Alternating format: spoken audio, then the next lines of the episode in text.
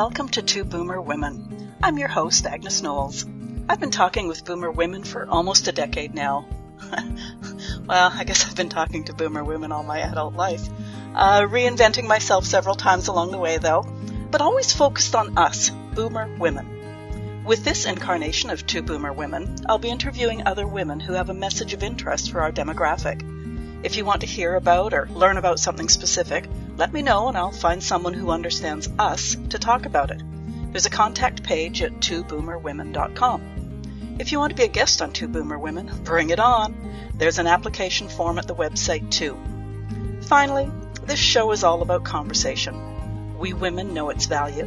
We know how to do it, and we must perpetuate the art form. So let's get started with today's show.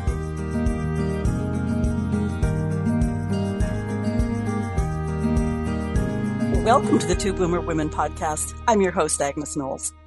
On several occasions, I have mentioned a podcast guest host platform I belong to.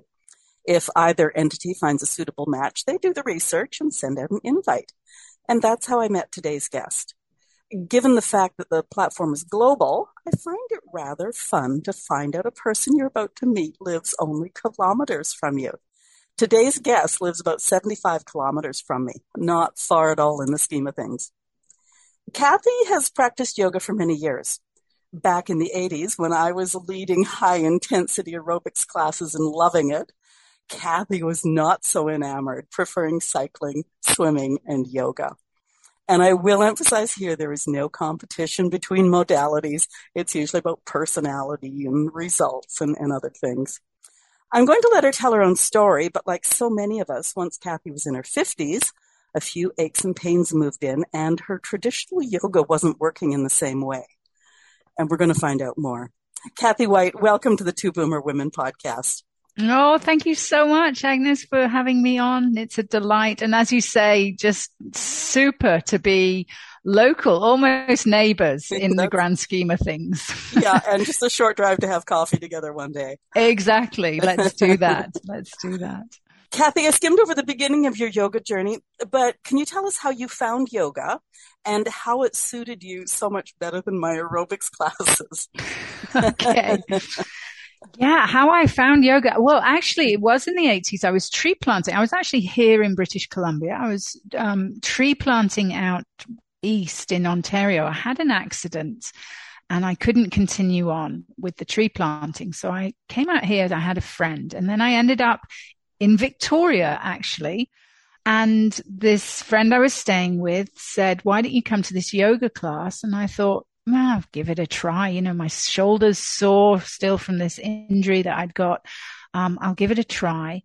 And I went I was like, what was that? That was amazing. That I, I want more of that. And so my lifelong love, I was in my twenties at the time. That was my lifelong love. And, and, you know, as you say, in the eighties, aerobics was the big thing. You know, we all wore those leg warmers and I went to these fast bouncy classes. And I tried that because all my friends were going and I just felt hot, sweaty and a great big lump. I just didn't. And it's funny because I love to dance, but aerobics just didn't do it for me. And I think, um, I've always been interested in meditation. And I ended up living for 23 years. I lived in a spiritual community in the northeast of Scotland called Findhorn, where I met my husband, where we raised our two kids before moving to Canada.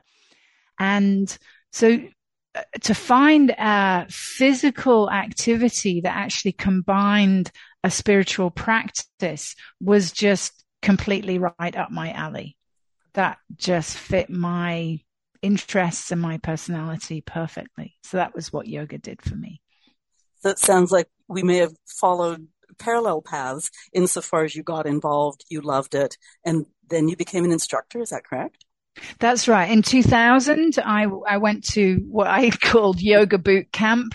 It was a, an ashram in, um, it was in the Bahamas. It was actually quite funny, Agnes, because we were in this very, you know, spiritual, very Indian styled. I mean, even though it was in the Bahamas, they styled it very much on the Indian. We were getting up at 4 a.m. to start puja at 5 a.m., doing the chants, doing the, we had yoga philosophy. We were reading the Bhagavad Gita. You know, everything was very, very Indian, but it was in the Bahamas and next door to the, where the ashram was, was Club Med.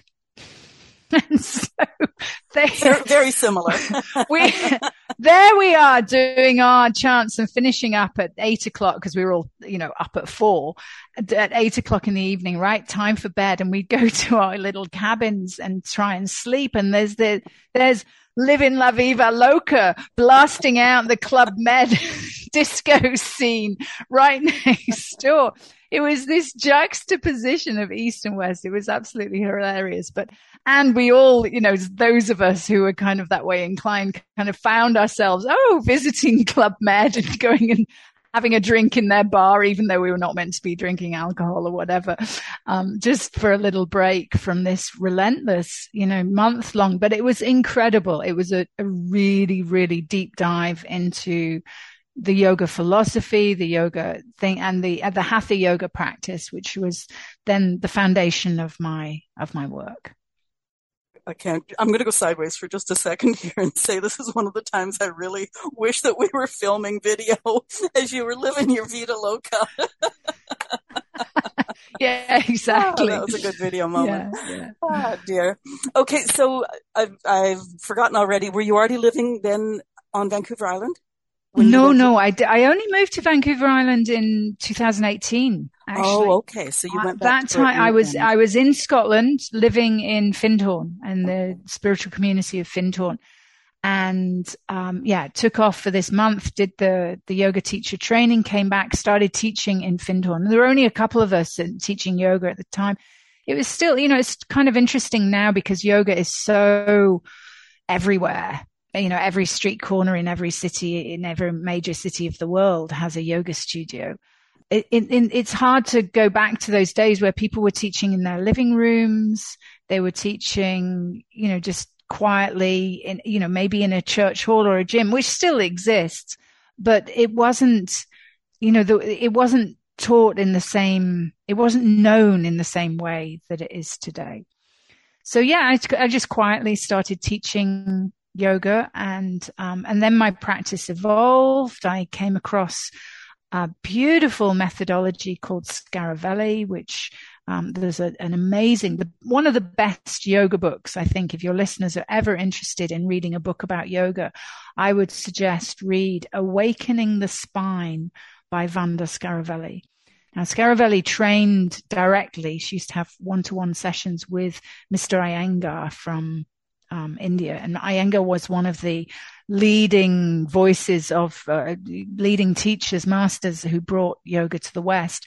Um, but Scaravelli kind of took his work and just changed it, made it more internal, I think, for me. So that was, that was for many, many years where my focus was. And then I, then I hit the menopause years and everything just went upside down and my joints started aching and Agnes, it was so embarrassing because there I was, this yoga teacher who, you know, I'm meant to be all limble and, you know, get on my mat and everything else. And, and I'm just going, this hurts. I don't want to do this. This is, this is aching. It's ow, get out, out of bed in the morning and I'm kind of hobbling around, just feeling really stiff. And it's like, uh, this can't be right.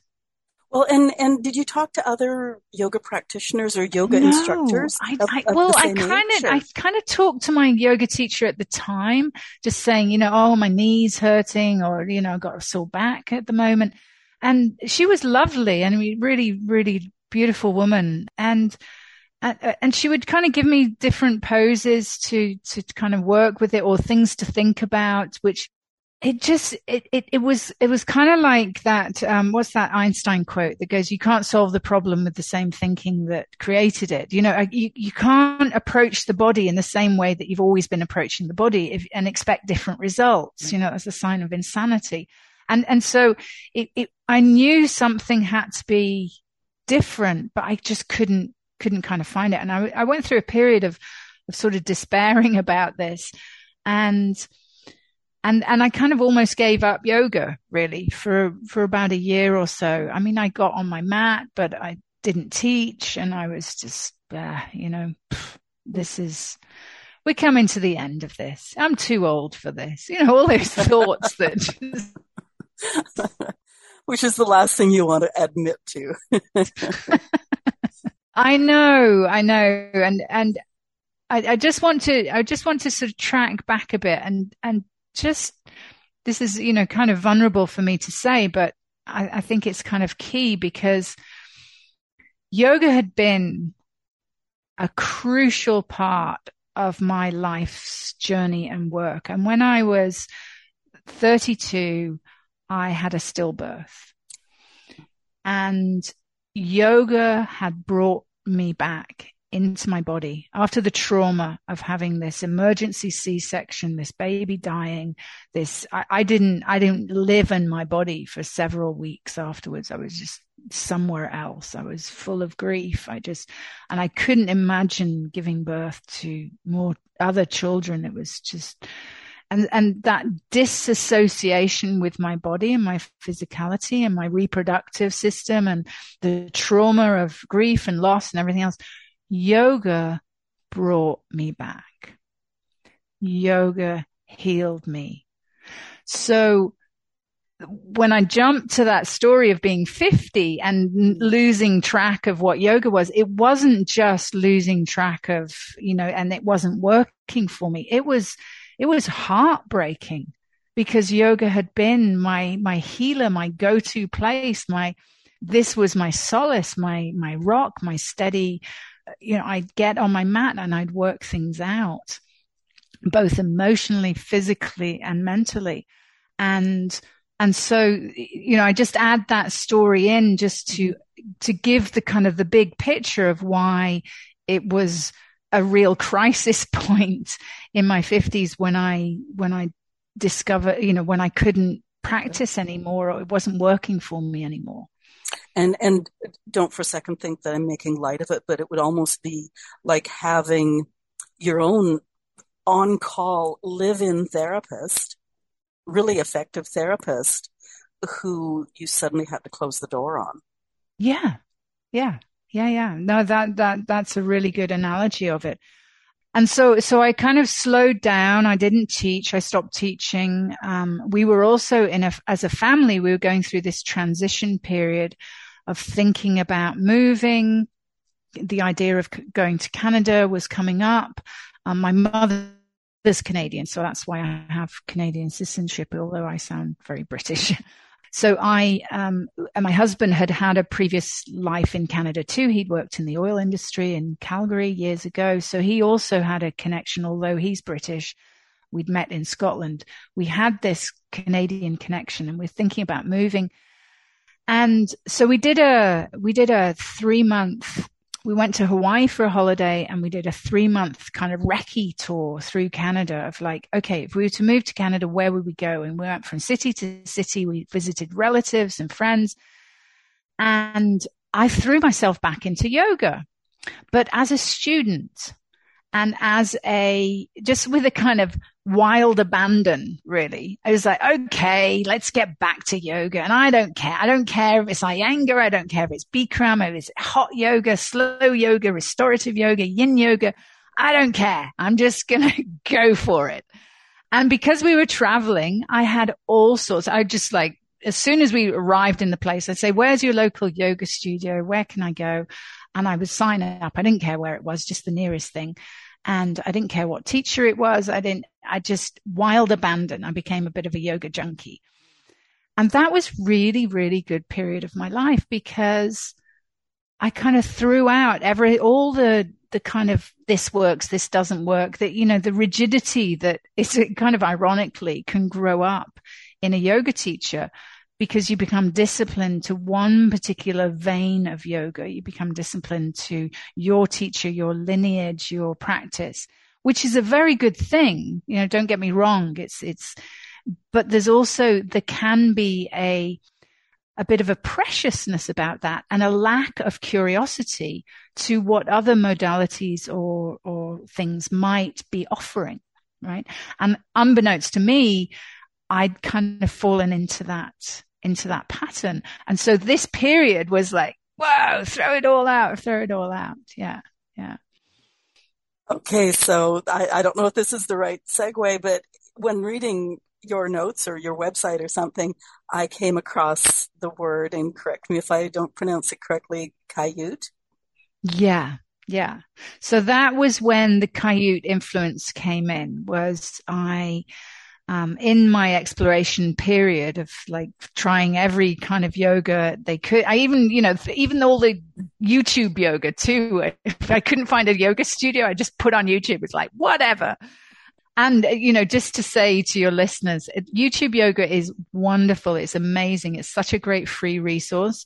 And I really recommend working with a teacher. Find a teacher who you trust, you love, you respect, because that relationship you can't get through YouTube yoga. So, I mean, it's brilliant. It has its place. It's wonderful to get you on your mat and moving and everything, but yoga tends to become a bit of a fitness thing and you lose that relationship thing the, the relationship thing that doesn't sound very eloquent but that relationship piece of it that deep connection that you have to yourself and to to your teacher as well that is really important to to grow up but yeah in that time coming back to Kaiut I found uh, this teacher in Brazil Francisco Kaiut um, through various kind of avenues and, and ways because it's not widely known at all.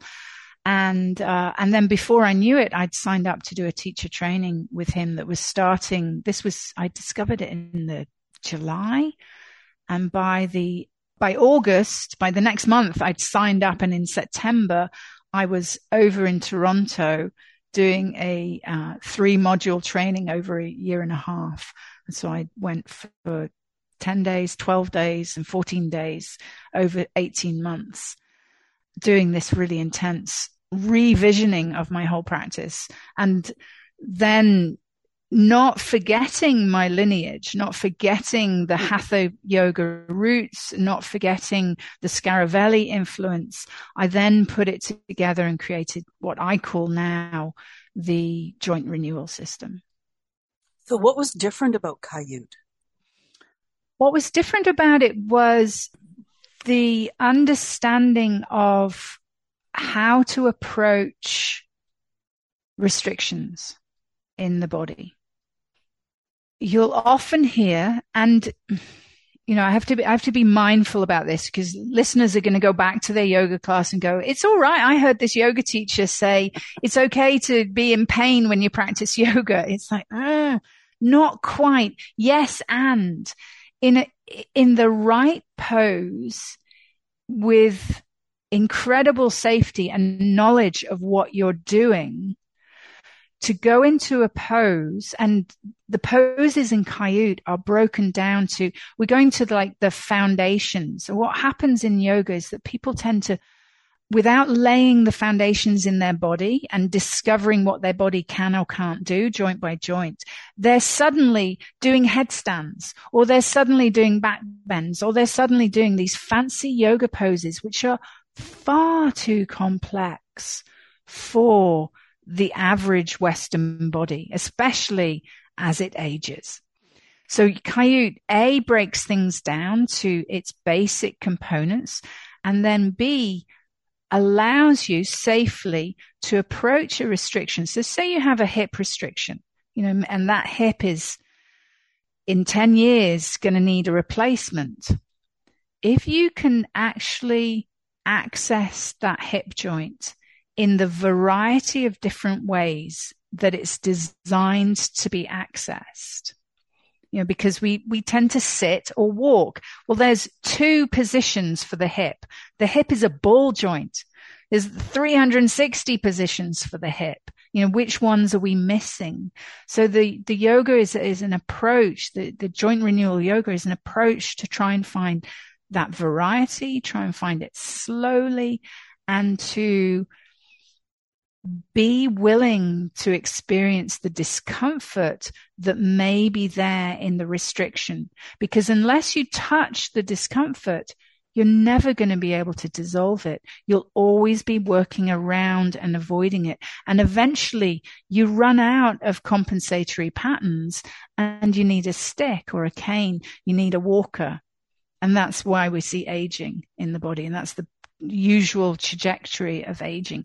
But actually, if the joints are kept mobile and moving, those possible that that possibility becomes a really live strong possibility that you won't need those props as you age because you're going to keep the mobility of the joints alive. I have so many questions right now. okay, so you're bouncing around Canada with wild abandon. Were you still experiencing certain pains and aches in some of the different classes that you were in? Yeah, yeah. And, you know, the, those aches and pains were, I was just kind of like, well, gotta live with him. I might as well just carry on, you know, I'll do this yoga and, and stuff. And I wasn't sort of sticking at any one practice enough to explore them mm-hmm. in any which way. If it, they were really bad, you know, if it was really sore back one day, I, I just, I'd take a painkiller. I'd do that kind of thing. And I think because I was on holiday, as it were, you know, a break from my normal life and everything, I think, and, and we just had a, we started the whole trip with this weeks in, in Hawaii. That really helps, you know, the sea, the sand, the, the sunshine. Um, I think my body was just feeling a little lighter anyway. So it wasn't so acute at that, at that time. Okay. And was it at one of those classes that you were introduced to Kaiut? No, no. I found how I found the Kaiut was actually I was on a spiritual retreat and the they offered yoga in the mornings. And the teacher who was teaching the yoga gave us this really amazing mindful yoga class. And she said, yeah, my, I, I've worked with Francisco Kayut. And I was like, okay, who's he? Got to find out more, and uh, and discovered more about it. Mm. Okay, so somewhere along the way, you did this Kaiut immersion, which led you to creating your own trademark system. Is that correct? That's right. That's right.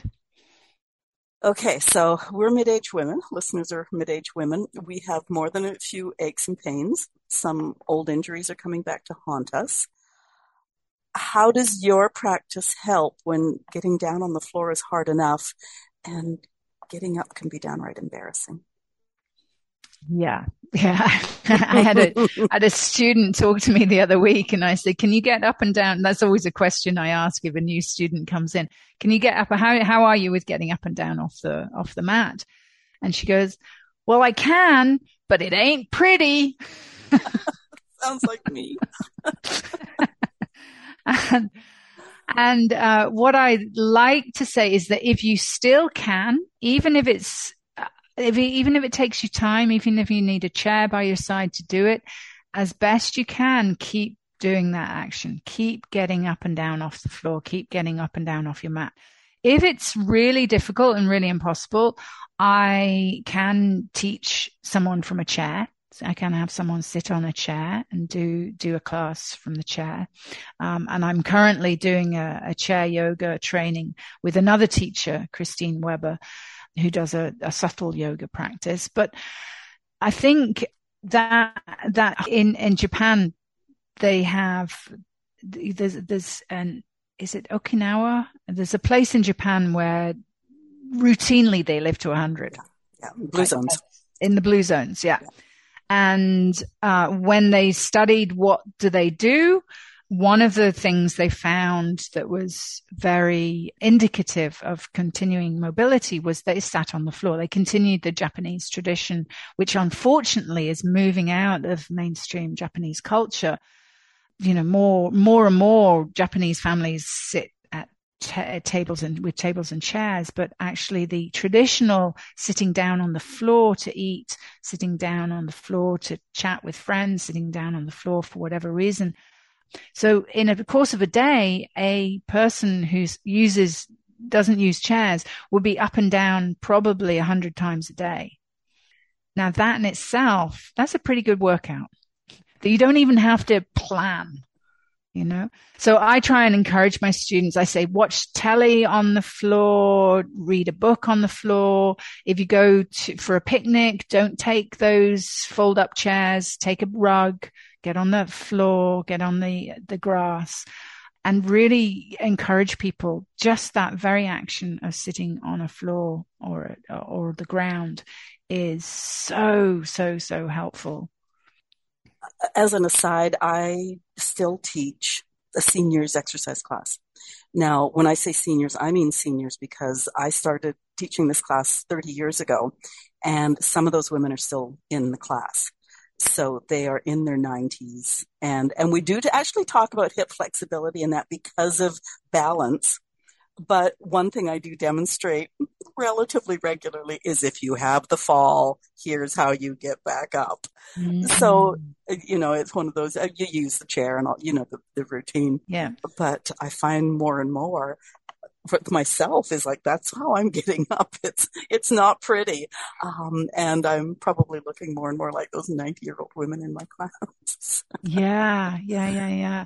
And, you know, for me, Agnes, that ability, you know, the idea that we would lose that is, is as much a mental game as it is a physical game. You know, because if you mentally tell yourself, no, I don't have to lose this. I just need to practice doing it. I just don't practice getting up and down the floor enough. Yeah. Then it's, then there's a positivity and there's a, there's a, a, willingness to keep trying and keep rejuvenating and keep act, actively I- engaged with that motion.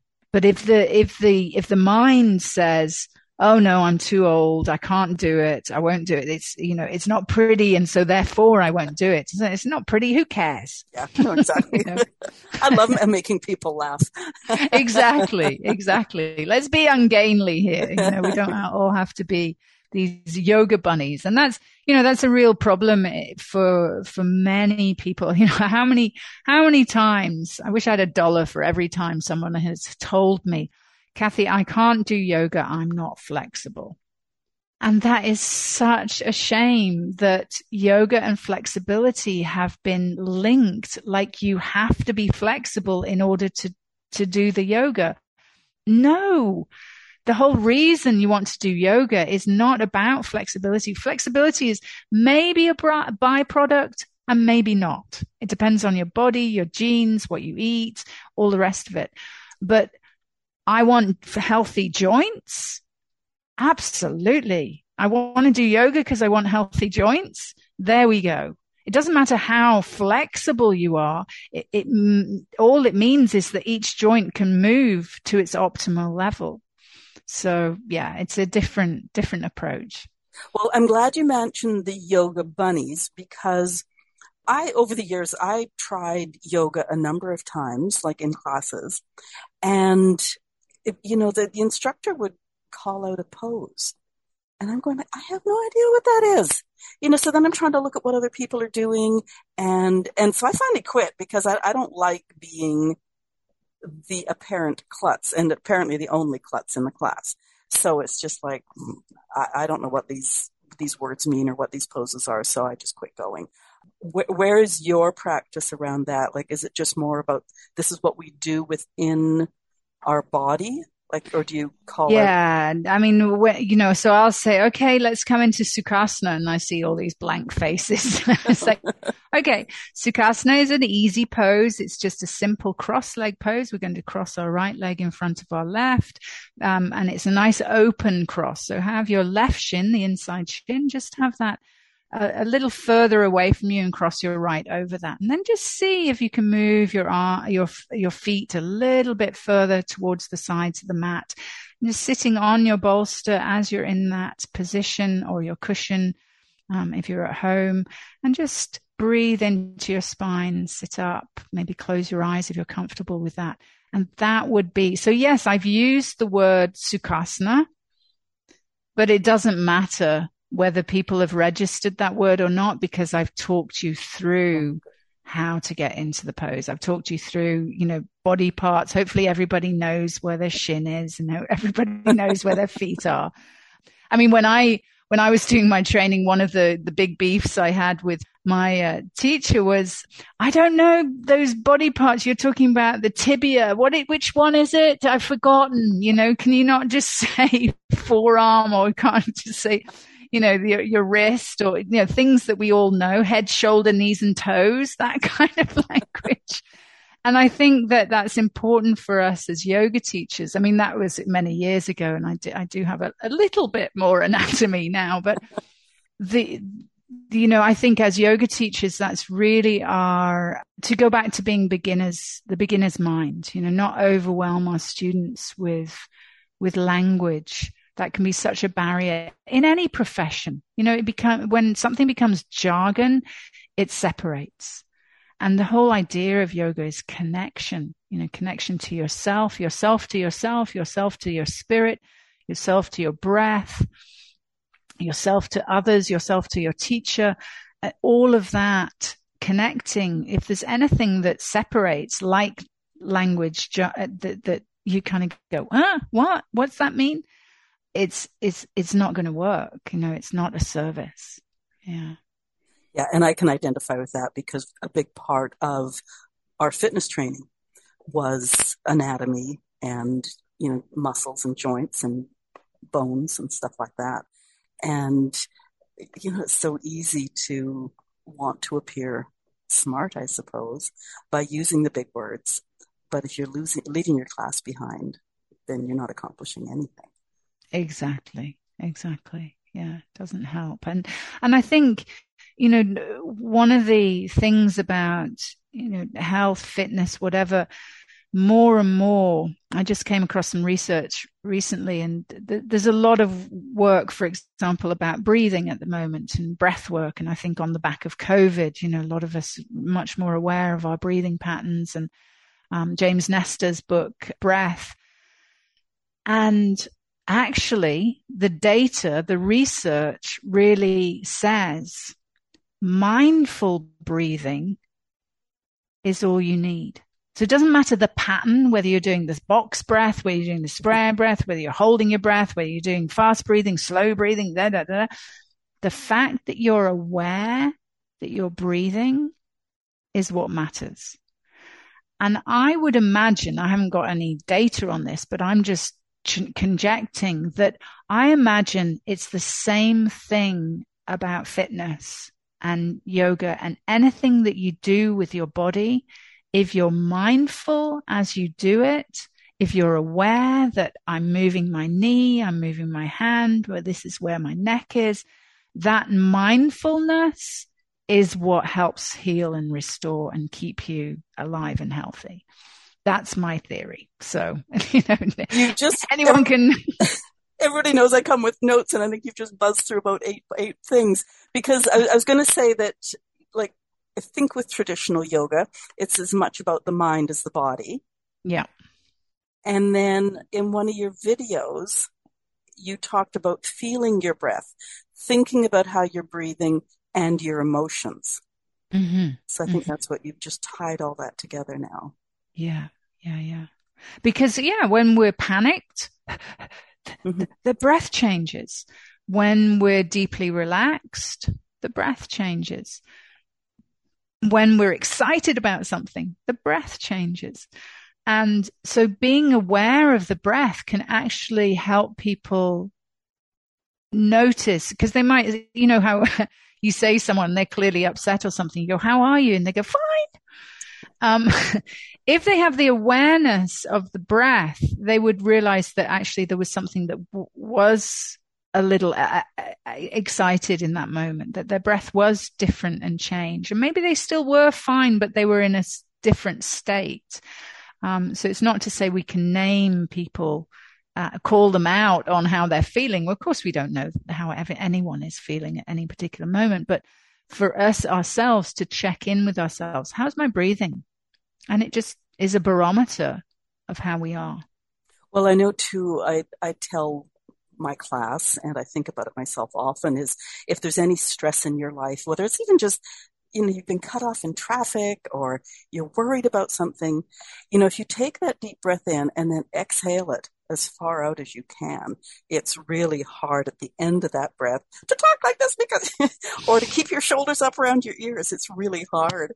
So yeah. it's just a way of like letting it out, letting it go. Yeah, yeah. And all of that time that you're doing that deep breath in and then let it all out, you're very present. Yeah. You're conscious. You're aware. You're awake. You're in that moment. You're not worried about the, what the car just did in terms of cutting you off. You've actually brought yourself back to it's now that happened just then and now.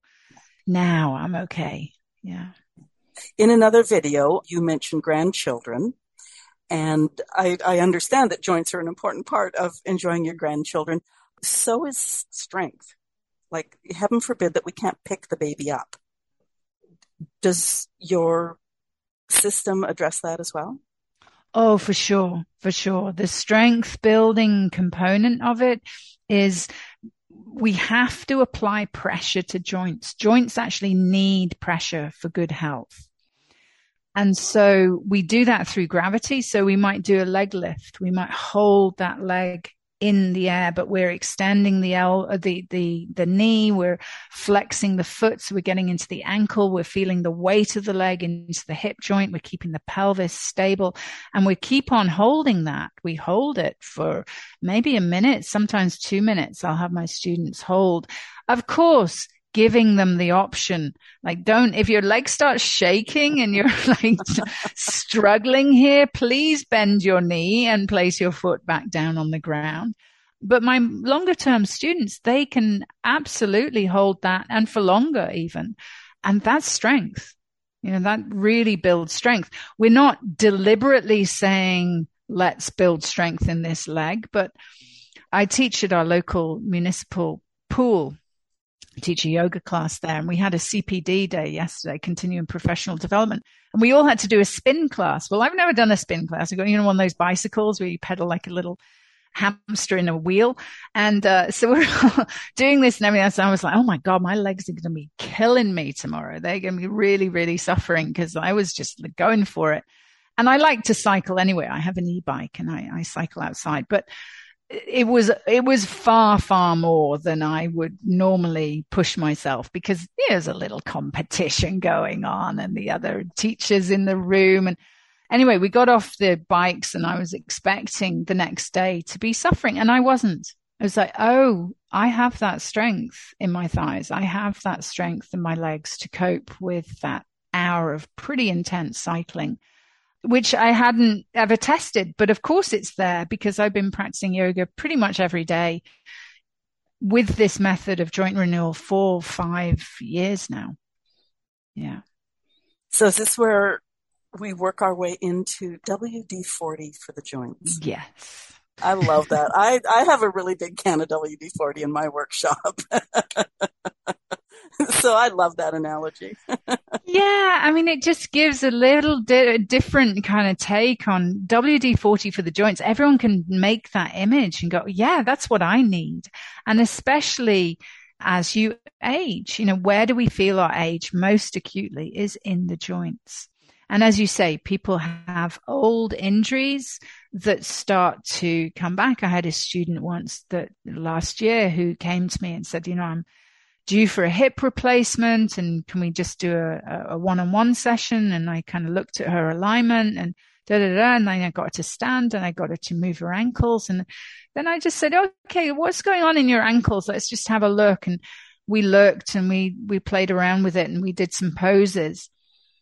And then I had her stand again. And I said, what, did something ever happen in your ankle? And she said, Oh yeah, well, when I was younger, when I, I used to play hockey for school or competitively or something, and I had a really bad accident and broke my ankle and da da da da da da da da.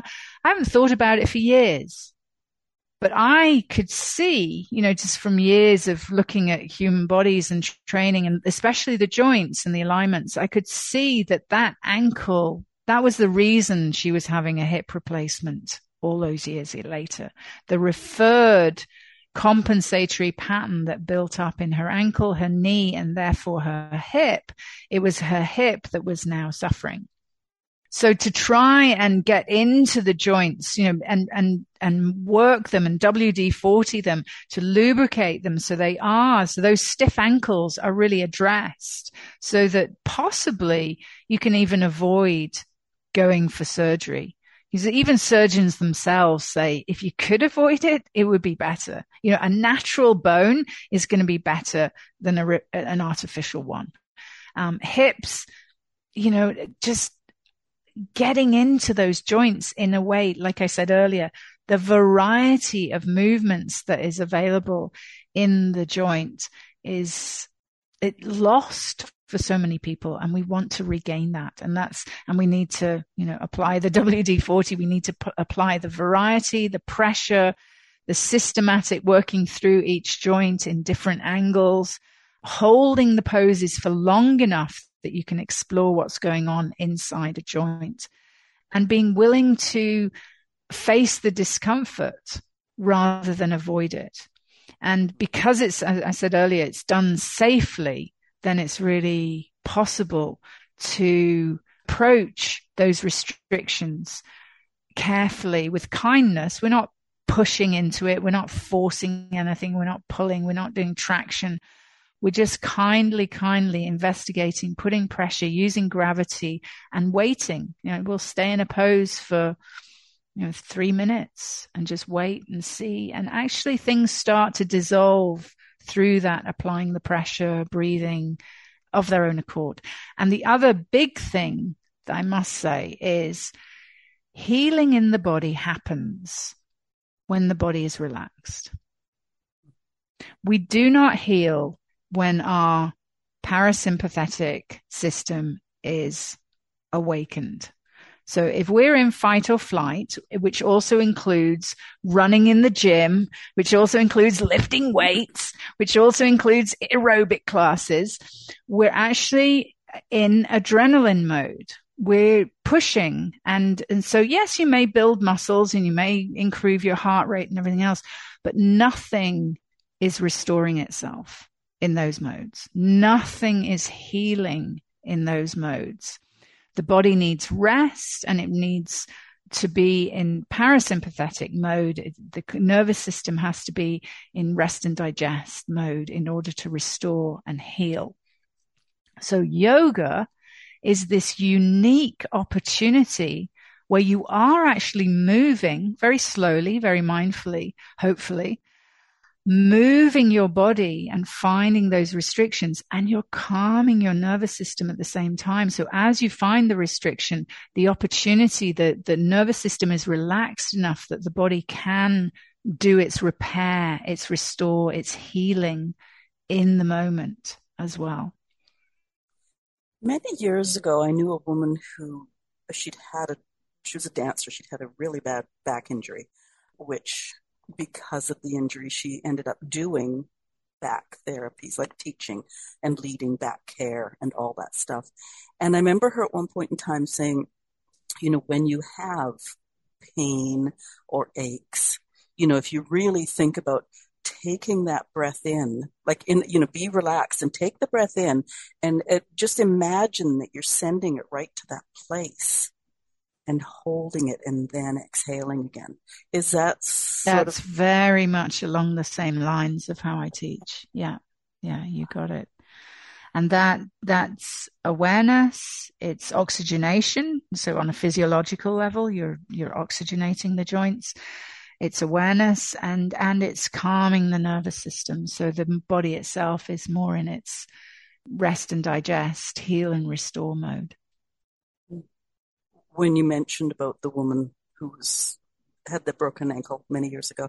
Um, I don't know if you ever heard the song, and I think it was back in the '60s, like the hip bone's connected to the oh yeah yeah yeah bone, you know that sort of thing. and you know, it's a it's a goofy song, but it really is true. It really is true. Yeah. Yeah, yeah. I've had a, a a series of incidents, accidents, whatever you want to call it, on my right knee. And people will see me walking saying, Oh, your knee's so much better. You're not limping at all. And I'm going, well, it's not about whether my knee's that much better. It's just that I know if I really start limping, then my hips are going to go and my ankles change and like that whole alignment changes. And it just, you know, exactly. it is like this little uh, domino yeah. system. And then, and, and what, what we, what I've learned from this is that we, um, we run out of options eventually you know, yeah, like okay. the compensation can go to here and then we can take over from here and then the shoulder can move and we can get here. But mm-hmm. then eventually we've knocked all the dom- dominoes over and there's, and then, then there is just stiffness and rigidity left that we've run out of options. And that's when the body starts to really lock in and lots of chronic pain can occur. So we're really trying to, you know, the WD 40 for the joints is about keeping our options open, you know, that I can move my hips this way. I can move my shoulders that way, that they can still have the variety of movements for which they're designed, for which they're designed. I think I learned that really, really early. And I, I, think I had like a shoulder issue or something. And I went to this physiotherapist who stood behind me and found the pain and I was, would, yeah. Mm-hmm. And then she said, okay, well, how about over here? Oh, yeah. Well, how about down here? Oh, and then she went over here. Yeah, ah, geez. Like I didn't know I had that many aches and pains. I thought the pain was in, in the one place. place. Yeah. Yeah. And so she, because she backtracked it, she worked on the origin and like all the pain went away. Yes. So it really blew me away because you just, you think the pain is where you're feeling a specific pain. And uh, and it's often not that that's just the symptom. It's it's not the actual cause. And the cause can be yeah quite far away from where the symptom is showing up. Okay i'm going to ask about your your system in a second but our audience are boomer women. What haven't i asked you? What haven't we talked about that you think they should know they should think about well, I mean, I have touched on this a little bit, but I could just say it a bit more is uh, it's never too late to start and it's your mindset as much as possible that, that will prevent you from, from doing it. And if you can find a practice, you know, wherever you are, find a teacher and don't be afraid to try you know, kind of like me in my yoga junkie phase, you know, where I was just wild abandon like looking, searching, because I knew I was looking for something and I had to try lots of different things. When you find the right teacher, when you find the right method for you, and it probably will be slower, more yin, restorative, Kaiut, um, joint renewal system that I teach, uh, in those ways, you'll know. Your body will know. You'll you'll come out of the class that you've gone to and you'll go yep this is this is what i'm looking for so don't be afraid to keep trying different modes. And as much as possible, try and separate your yoga practice from other fitness things that you do. Like have your yoga practice support your cycling, support your gym class, support your TRX if you like to do that. Whatever it is that you, you love to do in terms of cardio or fitness have your yoga as something separate for that because it has a very different purpose and function and try and separate that. Unfortunately, the yoga field has become inundated with power yoga, fitness yoga, workout yoga, and all these kind of things. And I just, I just, I wish they wouldn't call it yoga because uh, for me, it's much more mindful, spiritual, calming, restorative. And, and that's where I would like to personally keep it in in that realm and keep it in people's minds in that realm. But just have the attitude you can do this. You know no matter how stiff no matter how many replacements how many injuries how much you feel stuck to your couch or your chair you can do it. You really can. Okay. Tell us about your joint renewal system and what is the challenge? Yeah. So the joint renewal system is my yoga. I mean, basically it's getting on your mat and it's working those joints. And I, ha- I use as my basis a hundred class plans that come from the Kaiut tradition and working through those, you'll get to move each joint. You won't burn out joints. You won't be going, okay, my shoulder hurts and I'm going to just work my shoulder and do exercises in my shoulder. No, we'll do shoulders one day and then maybe not touch shoulders for a few, few days. And then we'll come back to them and maybe we'll do hips one day and we'll come back to them later so that the body has this time, this rhythm to come back to different, different angles that we use. So the whole system is built on variety and an accessibility that's really, really doable. And the challenge, I have a seven day challenge that comes up once every two or three months. So I've just done one in August. The next one will probably be in November. But, you know, when people are listening to this, that probably won't make much sense. But if we have, um, if you sign up for my free joint renewal guide, you'll be automatically on my mailing list and I'll send you details of when the next challenge is coming up. And we go through that in the challenge, we go through seven days and I call them the, the seven C's. And they include, let me just reveal three. I try not to reveal all of them just to keep a little bit of uh, anticipation. But uh, one of them is commitment, another is courage, and another is care because you need commitment. You need to show up on your mat.